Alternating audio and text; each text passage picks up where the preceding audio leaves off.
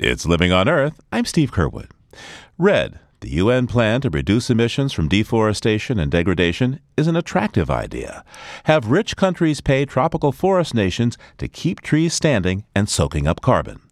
With the International Kyoto Climate Treaty stalled, Norway has done some REDD deals on its own in Brazil and Indonesia, and now California is getting ready to follow suit. Critics of these efforts include Greenpeace. We'll have more about California's REDD plans just ahead, but first, back to 2009. Living on Earth's Bruce Gellerman and Bobby Bascomb traveled to the Amazon to see tougher enforcement of forest protection in action. Along with their translator, Marco Lima, Bruce and Bobby met with John Carter, who's trying to ranch responsibly. Here's a portion of their report.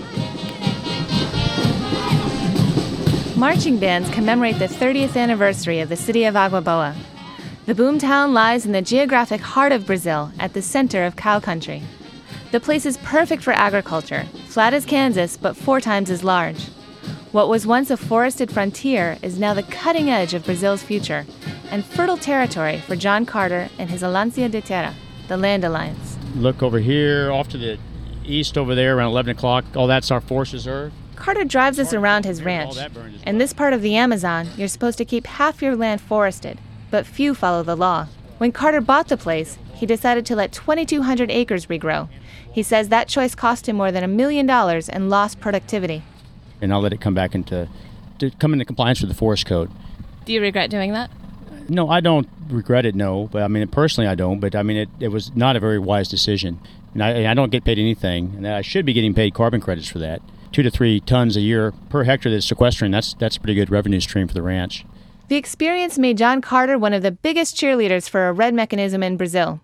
He founded the Land Alliance, and after convincing ranchers he wasn't a CIA agent, signed up 160 Amazon farmers, proving they could do better financially by doing good environmentally. We want to create uh, mechanisms that puts a carrot out in front of the producer instead of the gun barrel behind his head. Since cattle are driving deforestation in the Amazon, the Land Alliance hopes to put consumers in the driver's seat. Carter's Land Alliance is creating a premium brand of beef, guaranteed not to come from deforested land, for which consumers would pay a premium price. In effect, a REDD mechanism for red meat. His organization has devised a vigorous certification system for member farmers. He's coming into our system. He's taking off his clothes, basically. He's showing us his body and all the defects and he's allowing us to tell him you know, what he needs to do to come back into compliance. So the idea is to make the value of a standing forest more valuable than if you were going to cut it down and use it for cattle, soybeans, and so on. Absolutely. Our goal, hands down, is to buy time. More importantly, is that long term goal, like you said, to make the standing forest at least almost comparable in value to the cleared forest. If it's 30% as valuable as the cleared forest, we're going to have a tremendous impact. It doesn't have to be one to one people sense that there's a lot of goodwill and a lot of people that are willing to uh, try to create uh, a new model. Jamar Brunier is one of those people.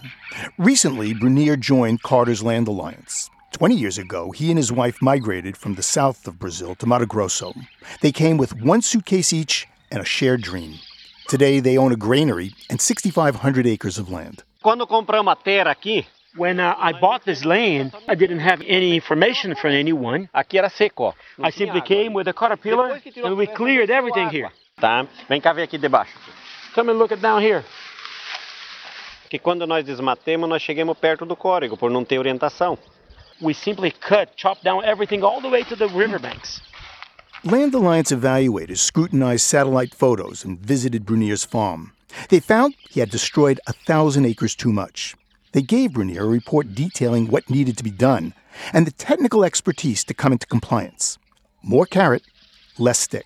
Daí, agora com a orientação da Aliança da Terra, com a imagem And now, with the help of the alliance, they came here and told us what to do. And before the government comes here and find me, I'm going to start to replant with the original woods from here. I will do the reforestry.